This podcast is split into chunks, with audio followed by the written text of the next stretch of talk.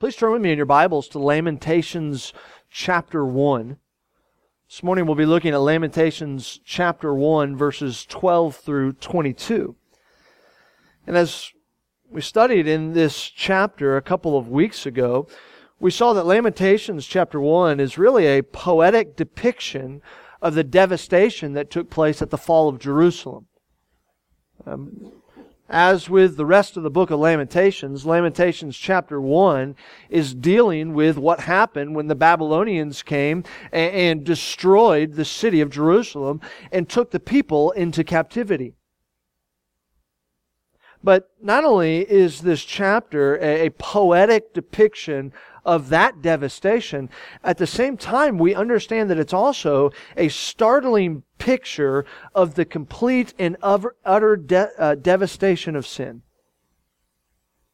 So not only does it poetically describe what happened to Jerusalem, at the same time, we recognize that it warns us of what happens when we follow after sin. Or maybe to put it more simply, Lamentations chapter 1 reminds us sin is devastating. In particular, chapter, uh, verses 12 through 22 of chapter 1 provide a graphic reminder of the internal grief that sin will cause in our own lives. Sometimes it's important for us to go back and think through these things because our lives are so permeated by the effects of sin that we've almost been desensitized to the presence and the impact of sin. We're just so used to walking around with bumps and bruises and aches and pains that that's normal. And in this world it is, but it shouldn't be. That's the effect of sin. We're so used to walking around battling anxieties and uh, ungodly emotional responses to our circumstances that just seems like that's the way it is. Well, it might be the way it is, but it's not the way it's supposed to be. That's an effect of sin. It might seem normal for us to have awkward relationships and relational conflict in this world and people we just don't like. And people who just don't like us. Seems normal.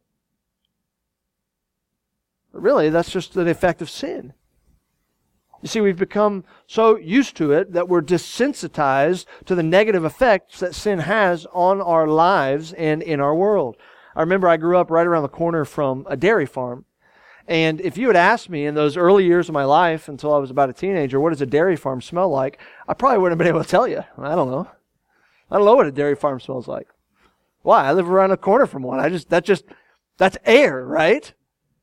But then the dairy farm went out of business. The cows went away. And a couple of years later, if you'd asked me what a dairy farm smelled like, I would have been able to say, you know, I drove past one and I know exactly what it smells like. But when I was living by it, I was completely desensitized to it. I don't know, that's just normal. Friends would come over, oh, dude, what? I don't smell it. But as soon as it was gone, and then I would drive past another dairy farm, I'd say, oh, now, now I understand. And a similar thing happens in our life with sin, doesn't it? I mean, think about it from, from the perspective of an unbelieving heart. An unbeliever is completely deceived by original sin and unable to discern sin's presence or effects. Jeremiah chapter 17 verse 9 says that the human heart is evil, it is wicked, it is sick beyond all measure, it is self-deceived. You say, why don't my unbelieving friends and family members get it? Why don't they see it? Their hearts are so given over to sin that they're deceived by it. They're so desensitized to sin and its effects that they see no need to repent and they see no need to run to a Savior for the forgiveness of their sins. For us as believers, we've been made new. We've been given a new heart by the Holy Spirit. And yet, even then, we have the remaining effects of sin, the remaining pollution of sin in our life and in our inclinations that continue to blind us quite often to the effects and the dangers of sin. Oftentimes, our discernment is clouded because we're blind to the true nature of sin. That's something of what the apostle Paul was talking about in Romans chapter 7 when he said, why do I do what I don't want to do, and what I want to do, I don't do. It's that remaining sin that, that blinds you and hinders your discernment. You see, even as believers, our flesh, that is our fallen weakness, continues to be attracted by the allure of sin. It's so tantalizing, isn't it? It would be so much easier to get out of this situation if I just told a little lie. It's tantalizing. It's alluring. Our lust seeks the easiest path, not the path of holiness. Our lust desires gratification, not sanctification. And in the process, what do we do? We lose track of, of the wickedness and the awful effects that sin will have in our life. And it's this gravitational pull towards sin. That's why we need to be constantly and consistently confronted with the truth from God's Word about sin and about holiness. Constantly, we just have to be confronted with the truth of God. Just to make sure, man, I hope I haven't been blinded by this gravitational pull towards sin. Well, what's the only way to check that? You can't go deeper into your heart to check yourself, can you? No. What are you going to do? You're going to you're going to keep plunging deeper within and man, how do I feel when I do this? Don't trust that. I tell you what, sin most of the time feels really good when you do it, doesn't it? Can't go deeper in there to figure out whether you're on the right path or whether you're blinded to sin. Where are you going to go? You got to go back to the scriptures.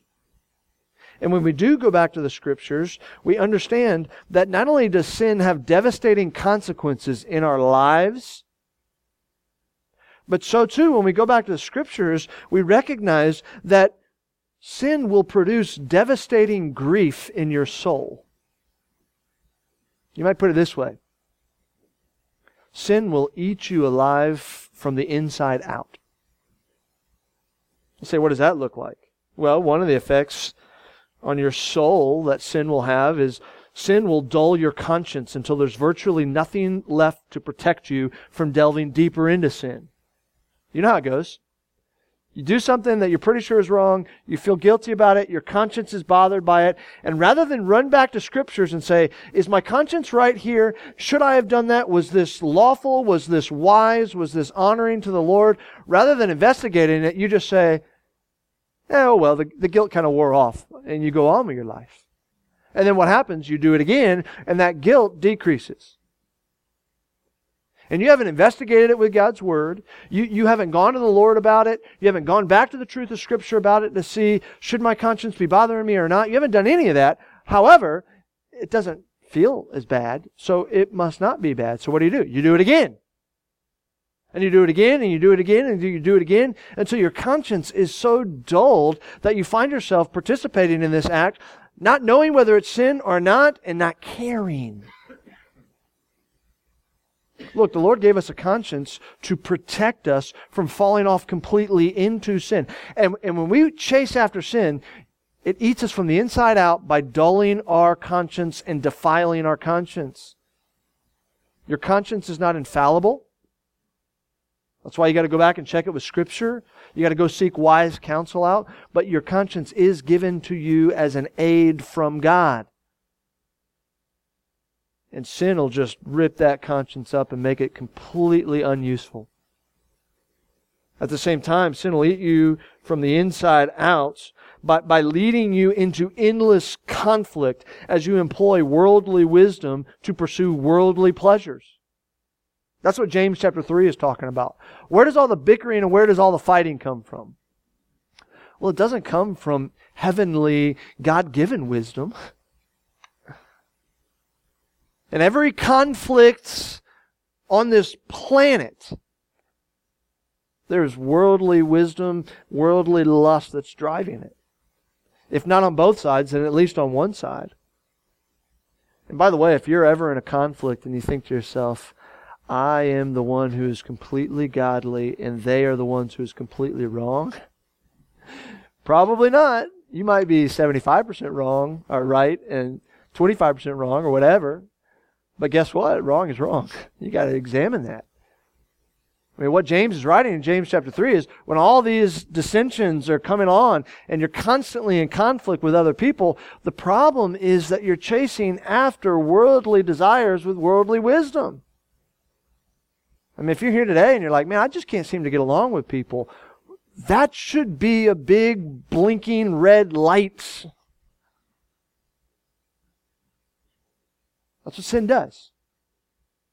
It'll tear you up from the inside. It'll put you in constant conflict with others. Additionally, the more you follow after sin, the more you're allowing your lusts and craven desires to control your life instead of the Holy Spirit. Every time, every time you choose gratification over sanctification, you empower the next temptation. It feels like if I just do this, it'll feel better and it'll be over. And then it kind of does feel that way. Until the temptation comes back the next time. And then what happens? It's even stronger than it was before. Why? Because there's no self control there. You're not training yourself to deny your lust. You're not training yourself to, to control yourself. You're not submitting to the spirits. And so the more you allow those sinful inclinations to exercise themselves, guess what happens? The stronger they get. And so, in all these ways, sin will consume you from the inside out, putting your inner man in total turmoil. You want your heart to flutter around like a dying butterfly all the time? You want to live with constant heart palpitations, anxiety, stress, then you know what you do? You just keep plunging deeper and deeper into sin. See, the Lord promised that the joy and peace of salvation comes as we walk humbly, submitted, and in faith behind Him. So, what we need to understand is that as we saw in our study last time in Lamentations, sin has devastating consequences all around us in our life. It'll ruin our lives.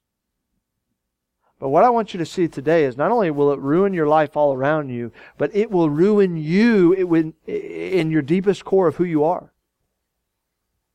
It will consume your soul. And we get a glimpse of the devastating internal nature of sin in these verses this morning Lamentations 12, 1, 12 through 22. You see, and, in verses 1 through 11, the prophet focuses on what happened to Jerusalem. So, kind of the devastation of sin from an outside perspective. This is what happened to them. And, and, and, Jerusalem is personified as a widow. She endured this. She went through this. But now, in verse 12, there's a change in the pronouns. It's not she anymore. It's me. It's me. In other words, now the widow is speaking. It's not sin from an outside perspective, it's sin from an internal perspective. And as we work through these verses this morning, what I want you to be reminded of, or maybe instructed for the first time, is that no matter how good sin feels in the moment, sin will destroy your inner man, your soul, your heart. Specifically, Lamentations 1 12 to 22 points out 11 sources of internal grief that are connected with a life of sin. Now, note, as we go through these, this does not exhaust every possible source of grief and internal strife that comes from sin, and not everyone will experience all of these in the same way. But together, this list demonstrates what sin will eventually do to your soul if you let it reign unchecked in your life. For the believer, sin will lead to grief in this life that will rob you of fruit and joy and the opportunity to bring glory to your Savior. And for the unbeliever, sin will lead to unceasing and unimaginable grief in hell. That's the last stop on the sin train. And along the way, it's not very fun either. In fact, look at the first source of grief in verse 12. Here we read about grief that comes from what you might call public scorn.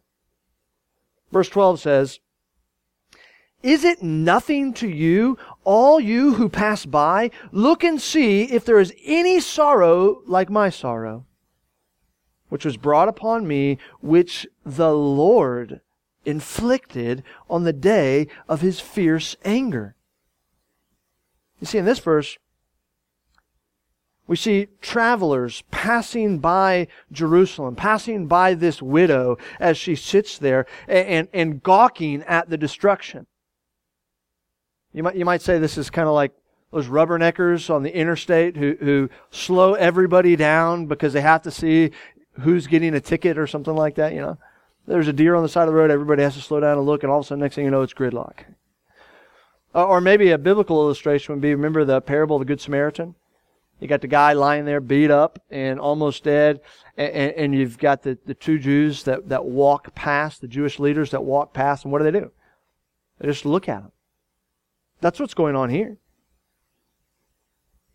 And, and, and as these gawkers walk past, Jerusalem seeks pity from them, seeks pity from the surrounding nature, uh, nations. Look and see, is there any sorrow like mine? Nobody's gone through what we've gone through. And that may or may not have been true. That's often the refrain of somebody who's going through something difficult, isn't it? Nobody's ever gone through what I've gone through. Yeah, I probably have. Probably have. Maybe in the case of Jerusalem, it was different because she had a relationship with God and that was ripped away in all of this. And so her sorrow was deeper. But the point here is she's looking for pity from the nations walking past and looking at her. And you know what she receives? No pity, but scorn. In fact, just listen to chapter 2, verse 15. Lamentations. It says, All who pass along the way clap their hands at you. They hiss and wag their heads at the daughter of Jerusalem. Is this the city that was called the perfection of beauty, the joy of all the earth? What, what are they doing? They're mocking Jerusalem. They're mocking the people of God. And, and, to compound the sorrow of this public humiliation, of this public scorn, it's not just the nations who have scorned Jerusalem, it is God Himself. This is where sin leads you. The sorrow, where'd the sorrow come from? Well, it says in verse 12, the Lord, Yahweh, inflicted it upon Jerusalem.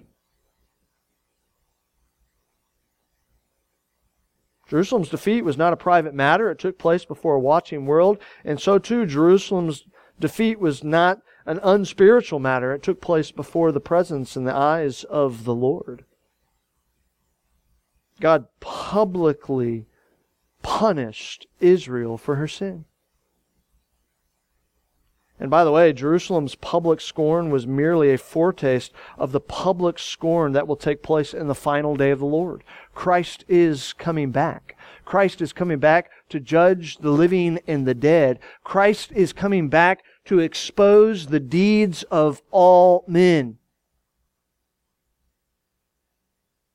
If you think there's no sorrow like this sorrow in, in 586 when Jerusalem fell, you wait till the full and final day of the Lord when his scorn will be public against all sinners who rejected his son Christ Jesus. You want to know where sin is leading you? You want to know what it's going to do to your soul? Sin will ultimately lead to the sorrow of being publicly scorned by God before the nations. Happened to Jerusalem here, and it will happen in the final judgment to all who reject Christ. And notice also in verse 13, we find a second source of grief. And here we read about the grief that comes from an inescapable judgment an inescapable judgment. Verse 13. From on high he sent fire. Into my bones he made it descend. He spread a net for my feet. He turned me back. He has left me stunned, faint all the day long. You see, this verse makes it clear that what Jerusalem experienced when the Babylonians came and leveled the city, that was the judgment of God. Notice it says from on high. Where's on high? That's on heaven. That's heaven. That, that pictures the Lord seated in the heavens, sovereign over everything that was taking place. And from his sovereign seat, what did he send? He sent fire. And of course, this fire represents the wrath of God. Remember Sodom and Gomorrah? God poured out his wrath, his fire on the cities of the valley. Of course, this wasn't a literal fire that took down Jerusalem, but it was the wrath of God through the Babylonians that destroyed Jerusalem. And notice, as they're describing it, it's not just a description of God's wrath from the outside, it's a description of God's wrath and what it will do to your inside. It says that He sent this fire into my bones, He made it descend. What's that mean? She felt it, Jerusalem felt it, at her, at her, at her deepest core. This wasn't a slap on the wrist that you feel on the outside. God's wrath penetrated all the way to her core, and there was nothing that she could do to escape it. It says he spread a net for my feet. Here, God is pictured as a trapper trapping an animal. If you're familiar with the history, by the way, King Zedekiah, who was the propped up king, in the siege, he tried to escape. He tried to escape the wrath of God through the Babylonians. What happened to him? Well, he was captured. His family was killed and his eyeballs were plucked out. Why? There was no escape. There was no escape. Jerusalem was left stunned, faint all the day long. It was inescapable. Jerusalem was left to suffer without strength because you cannot outrun the judgment of God. You understand that, don't you? You understand that, right? Sin will ultimately lead to the sorrow of facing an inescapable judgment from a holy God. Hebrews 9:27 encapsulates it pretty well. It's appointed once for a man to die, then comes judgment. If you are in this room, one of two things is going to happen. Either Christ is going to come back or you're going to die.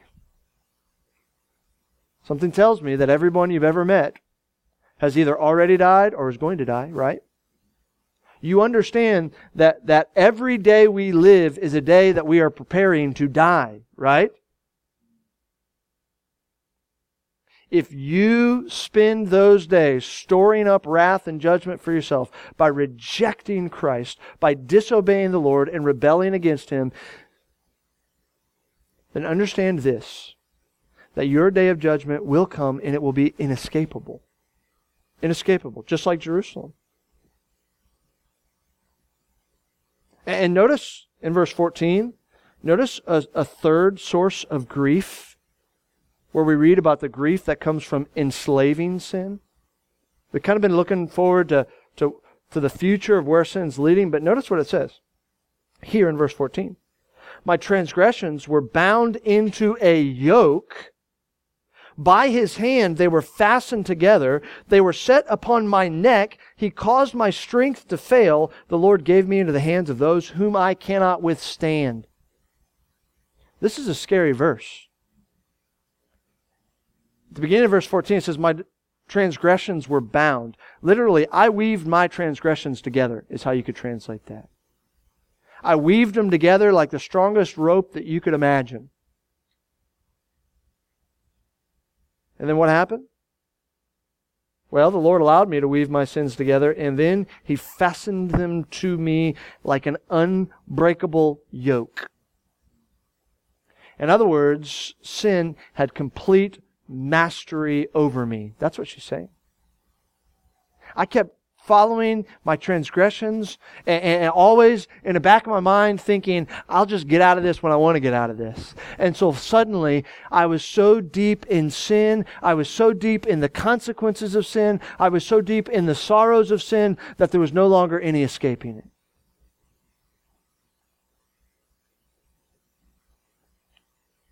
Jerusalem says, I was without strength. That's what happens to a yoked animal. A yoked animal is a broken animal. No will to resist anymore. That's what happens when you continue to pursue sin. It gains mastery in your life. Your lust controls you. You have no power, no strength to fight against it.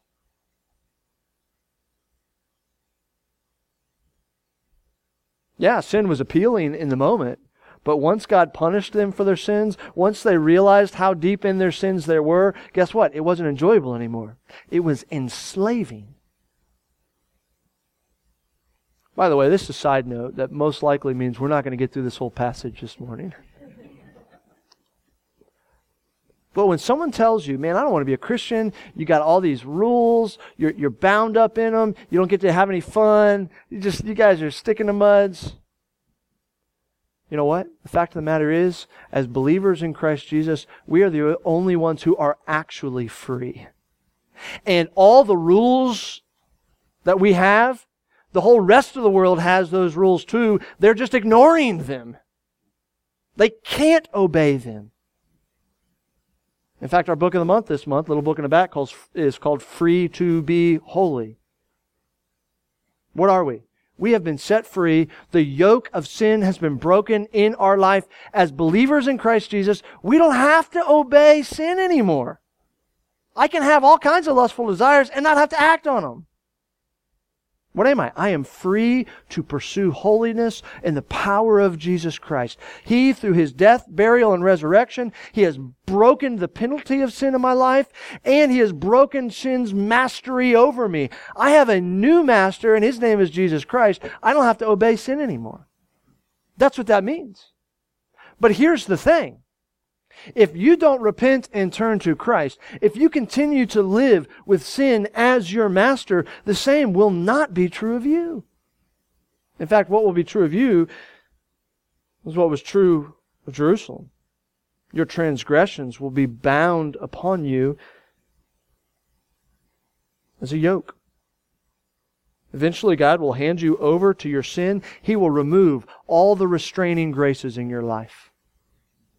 This is Romans 1 territory here. God hands the sinner over into what they want. And what they want is not good, and they don't find out until it's too late.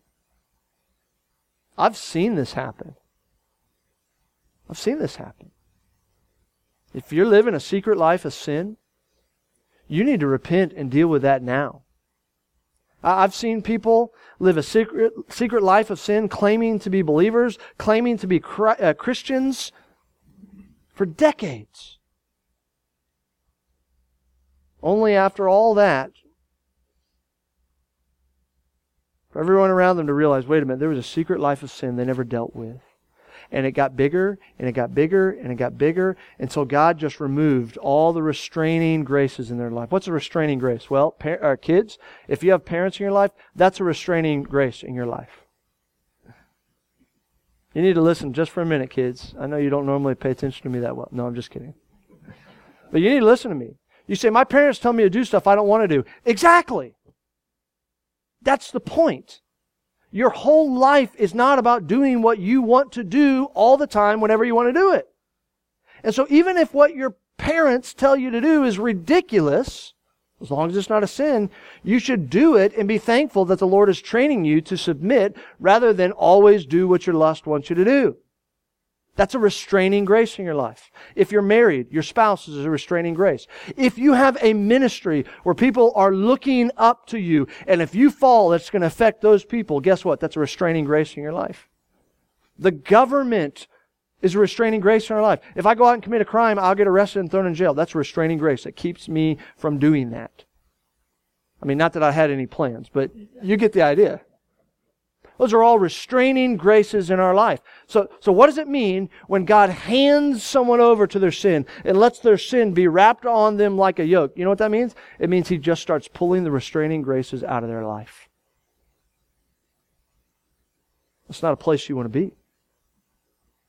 It's not a place you want to be, enslaved to sin. Because notice a fourth source of grief, grief in verse 15. Here we read about a grief that comes from crushing wrath. The Lord rejected all my mighty men in my midst. He summoned an assembly against me to crush my young men. The Lord has trodden as in a winepress the virgin daughter of Judah. This is the wrath of God being poured out on these people. They trusted in their mighty men, their, their warriors, their Navy SEALs. Guess what? Lord rejected that. Get out of here. They're dead. They're gone. Okay, well, what about these new recruits? All the seasoned soldiers got killed in the battle. What about the new recruits? What about all these young guys? Crushed. It's interesting. It says here that the Lord summoned an assembly. That word assembly there is the word that's used to describe the Old Testament feast when God called all of his people to Israel to worship him. Now, this is a totally different assembly. This isn't assembly for God's people to worship him. This is an assembly for God's people to be punished. Seasoned soldiers gone. New recruits gone. What about what about the new generation? Well, there is no new generation because it says that the virgin jo- daughters of Judah have been trodden as in a winepress. In other words, you hope in your military, I crushed it. I poured out my wrath on it. And this is vivid language, I understand. Winepress. What do you do with a winepress? You throw a bunch of grapes in it and you trod on them. You crushed them. And then out of a pipe, out of a hole that you've got there, the grape juice comes out. You understand the picture here, don't you? There are no grapes. It's people in the wine press, and it is their blood pouring out of the funnel. And by the way, this is a picture that the book of Revelation picks up on to describe God's final judgment. I mean, this is, this is just a foretaste of what is in store for all those who reject the Lord. Revelation chapter 14, verses 18 and 19. You've got the angels here, and it says, Another angel came out from the altar. The angel who has authority over fire, wrath. And he called with a loud voice to the one who had a sharp sickle Put in your sickle and gather the clusters from the vine of the earth, for its grapes are uh, ripe. So the angel swung its sickle across the earth and gathered the grape harvest of the earth and threw it into the great winepress of the wrath of God. All those grapes, it's all those who have rejected the Lord and continued into, in their sin. Again, Revelation 19:15 again picks up on this same imagery.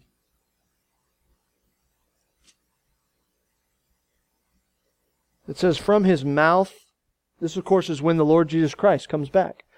From his mouth comes a sharp sword with which to strike down the nations, and he will rule them with a rod of iron. He will tread the winepress of the fury of the wrath of God the Almighty. What in the world? Think about that. Think about what the, the fury of the winepress, of the wrath of God Almighty would be like. The same God who, who, who merely by the spoken word of his mouth created the entire universe. The God who sits enthroned in sovereignty, controlling every detail simultaneously and perfectly. The Most High God when the Most High God pours out the fury of his wrath on a people, it is unimaginable. What happened to Jerusalem? It is a preview, it is a warning of the crushing wrath that all will experience who continue in their sin and reject Christ. As Romans chapter 2 says, those who by their life are storing up wrath for themselves in the age to come.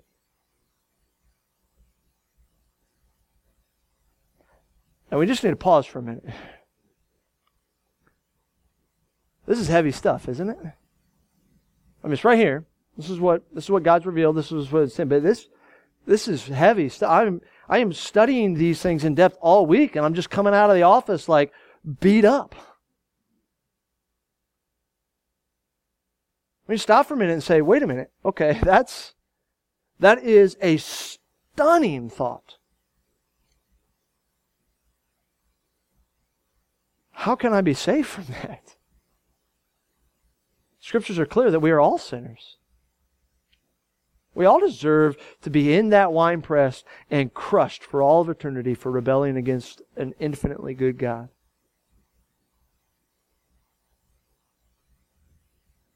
The moment we first sinned, God would have been absolutely just and right to, to, to condemn us in that moment. So, how is it that sinners like you and I, that's what we are. We're just a bunch of sinners together, looking out for one another and going back to the truth together. How is it like that sinners like us can avoid the wrath of the Almighty God? And of course, the answer is that we had to have somebody who would bear that wrath on our behalf, didn't we? We had to had somebody we can't bear up under that wrath. I can't go into the wine press of God's wrath and survive that. I can't bear up under that. I, I, I can't survive the scrutiny of God's holiness. Are you kidding me? Just, just, just a sliver of God's holiness slices me wide open and exposes me as a sinner. No, if I'm going to survive the wrath of God against sin, I have to have someone who will bear that wrath for me and do so perfectly. And that is exactly what we have in the person of Christ Jesus.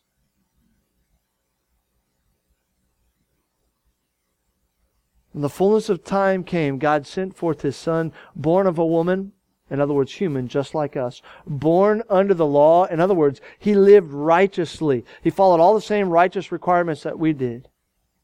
Born of a woman, born under the law. Why?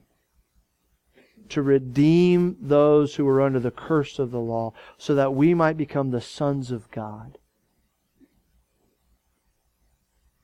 And Jesus Christ hung on that cross. You understand what he was doing, right? When Jesus Christ hung on that cross, he was bearing on our behalf the wrath of God. When the darkness fell over the earth, what was that?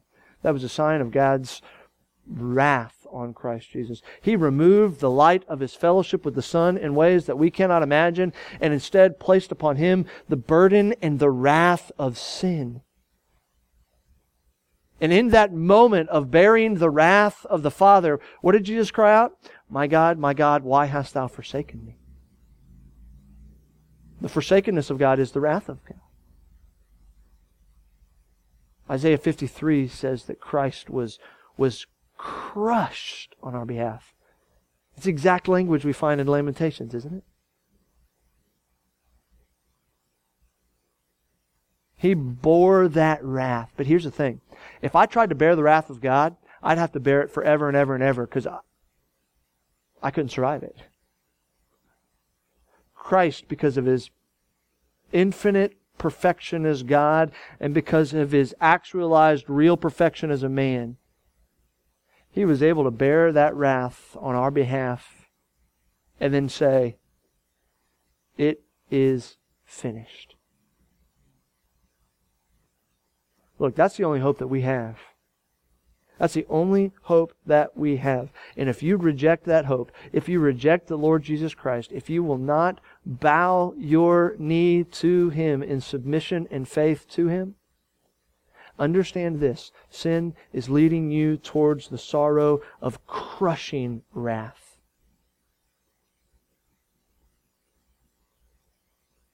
You say, I'll avoid it somehow. I'll get by. God wouldn't really do that to me, would he? Well, look at verse 16. We have a fifth source of grief in verse 16. Here we read about the grief that comes from inevitable defeat. For these things I weep. My eyes flow with tears, for a comforter is far from me, one to revive my spirit. My children are desolate, for the enemy has prevailed. For decades now, for decades now, God's people have been saying, He won't really punish us. For decades now, they've been saying, We got the temple. He wouldn't destroy that.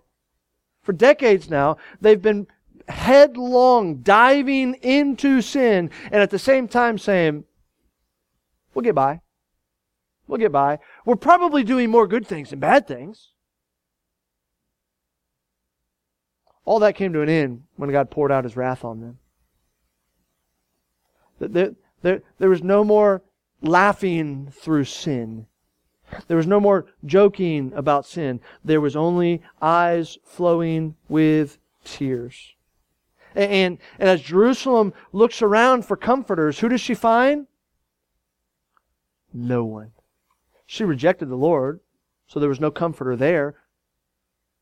All those nations that she had pursued sin with, where were they? They were mocking her. There was no one to share in this grief with Jerusalem.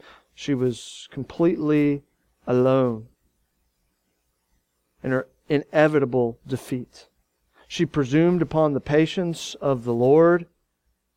She thought that Jerusalem would never be defeated, and she was wrong. Her sin led to the sorrow of total defeat, and that's where sin always leads to. Don't think, don't think that you can avoid the pain of sin. Don't think that you can cover up sin. Don't think by some external deeds you can deal with sin on your own. It doesn't work that way. If you're a believer and you're in some kind of secret sin, guess what? The Lord's going to bring that out for your good. For your good in ways that you never even want to imagine. In fact, remember Numbers chapter 32, verse 23. This would be a good passage for family worship and a nice little resource in your parenting toolbox. I want you to get there because I want you to see this.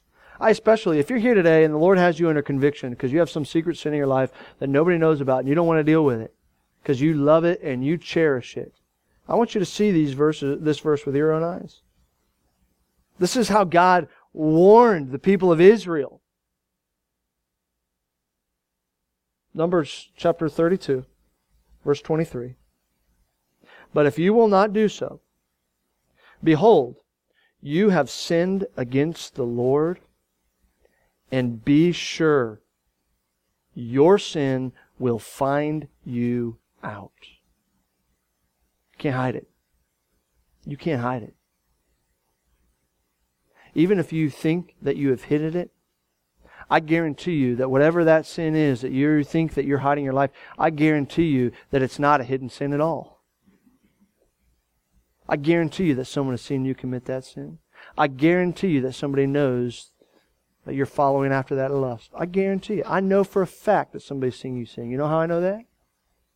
The Lord has seen it. The Lord has seen it. And you better hope you better hope, if you're a believer, you better hope He helps you get that out so that you can get help and you can repent of it and deal with it. Because you don't want to go where sin takes you all the way. The end stop is inevitable defeat. Sin not dealt with through the gospel, sin not dealt with through repentance in accordance with the truth, the truth will lead to inevitable defeat. If you're here today and you're not a believer and you say, man, I'm just going to get by, the Lord will be kind to me, I'm sure. The Lord is kind, but He said exactly how He's kind in His Word. You got to submit to that. You got to submit to that. If you hear and you say, well, I've done more good than bad, look, those sins are going to find you out. They're going to be made plain, not just to everybody, but most importantly to the judge, to the Lord. He knows. Why go into that day without a Savior?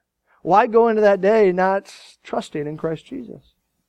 And, and if you're here and you are a believer and you're dealing with these sins, let me just encourage you deal with it. One of, one of the greatest hindrances to holiness and peace and joy in the life of a believer is insufficient fake repentance. When the Lord is kind enough to show you sin, we, we see this verse and we think, man, the Lord is vindictive. He's going to make my sin get found out. Look, if the Lord is kind enough to show you your sin, you better deal with it. You better deal with it. And if you won't, guess what? The Lord is kind enough that He will let others see that sin so that they can help you deal with it. That's not vindictiveness, that's kindness. When the Lord convicts us of sin, we have to be ready to submit to the Lord's judgment of that. When we're reading through the scriptures and we say, that is not my life, we have to be willing to humble ourselves into the Word of God. What does that mean? What does that look like? Well, one thing it looks like is confess it. When the Lord convicts you of something, you go before Him in prayer that moment and say, You're right, Lord. That is sin, and I know it. I know it. Confess it. And then you start repenting of it. And I'm not talking about like the, the, the fake repentance where you say, Man, I'm really convicted because I acted sinfully towards my wife and I better do a better job next time, but I'm not going to tell her any of that. No, that's pride. You go back and you repent it, of it. You deal with it. You recognize what's going on in your heart. Don't go halfway and say, that was sinful, and then just walk away from the deal. You say, that was sinful. As best I can tell, here's what was going on in my hearts. Here's what I wanted. Here's how I need to repent of that. And here's how I knew, who I need to go to to seek their forgiveness of. And here's who I need to go to for help so that I won't get into that again. You say, why would you so thoroughly deal with sin in your life? Because of what Lamentations chapter 1 tells us about the dangers of sin. When we just flippantly feign repentance when we see sin in our life, it's because we don't understand how dangerous it is. Let me tell you what. If you were in the adult Sunday school class this morning, you heard an elaborate illustration of flesh eating bacteria. Listen to the tape, it's uh, pretty interesting. But let me tell you what if I told you you had some kind of flesh eating bacteria, but it was just in your pointer finger, or some other kind of deadly disease, but it was going to travel throughout all your body, you know what you do? As quick as you could, you'd find a cleaver and you'd just go ahead and you'd chop that thing right off. Why? To save your life, because you understand how dangerous it is. Or maybe if you don't have the stomach for it, you'd have somebody else to do it. That's what we got to do with sin. We got to cut it off. And then we have to be honest. When we will not cut it off, when we keep making a provision for the flesh, what do you do? You go to somebody else and you hand them the cleaver and say, This is what's going on in my life, cut it out. You just cut it right off. You hold me accountable. You bring me back to the truth. Why? Because sin leads to inevitable defeat. You're not going to beat this one. You may be the guy that skates through life leaves late for the airport, but somehow the flight gets delayed, and so you still get on. Pulls through the drive through at McDonald's one minute after they're closed, and they say, Well, we'll just give you all our food that we got left over for free. You might be that guy who always skates by. I'll tell you what, you won't skate by on this one. Your sin will find you out, just like it did for Israel. You'll have no comforters. You'll have no one to revive, to make alive your spirit because you rejected the only one who could do that, Christ Jesus. The enemy will have prevailed over you. These things are heavy truths, but these heavy truths are what make the gospel so weighty, isn't it? To be delivered from the power of sin and the penalty of sin is no small thing. And as we understand, and even next week we'll finish those 11 out. As we understand the effect that sin has on our soul, and we look to our Savior who has saved our soul, what do we say? Hallelujah, what a Savior. Will you pray with me?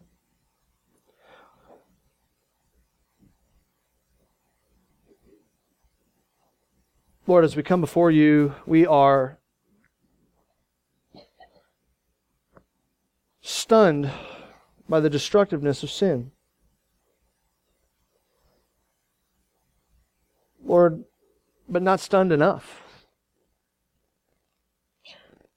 Lord, I pray that your Spirit would open our eyes to just how deadly and dangerous sin is so that we can deal with it according to your truth and in the power of your gospel. Lord, I pray if there's any here within the sound of my voice today who have, who have never believed in Christ, and, and the fate of Jerusalem is just a sneak preview of what their eternity is like, Lord, open their eyes to believe this very day. Lord, if there are any here today who are harboring secret sins, or maybe they've been practicing halfway repentance. Lord, convict them of that. Lord, give them the power to deal with their sins. Give them the power to go to other wise believers to help them to deal with that sin. Lord, we know that Satan would love nothing more than to destroy our church and destroy our souls by tempting us into sin. Lord, we have the truth that we need to combat Satan's ploys. Give us the faith that we need to obey that truth. Help us to have the, the trust in you that we need to live according to those truths. And Lord, as we consider all of these things, with hearts so full of gratitude and joy, we praise you for the gospel grace that delivers us from all these things. Lord, what Jerusalem received is only just a, a, a small thimbleful of what we deserve for our sins. And yet, by sending Christ to die for us, by raising Christ from the dead, you have paid the penalty of our sins, and you have given us new life. Lord, we rejoice in the new life. We rejoice in the freedom from sin that we have. We rejoice in your loving kindness towards us. Lord, as we meditate on these truths, let us take seriously the matter of sin and let us rejoice greatly at the outpouring of your grace. We pray all these things in the name of our Savior, Jesus Christ. Amen.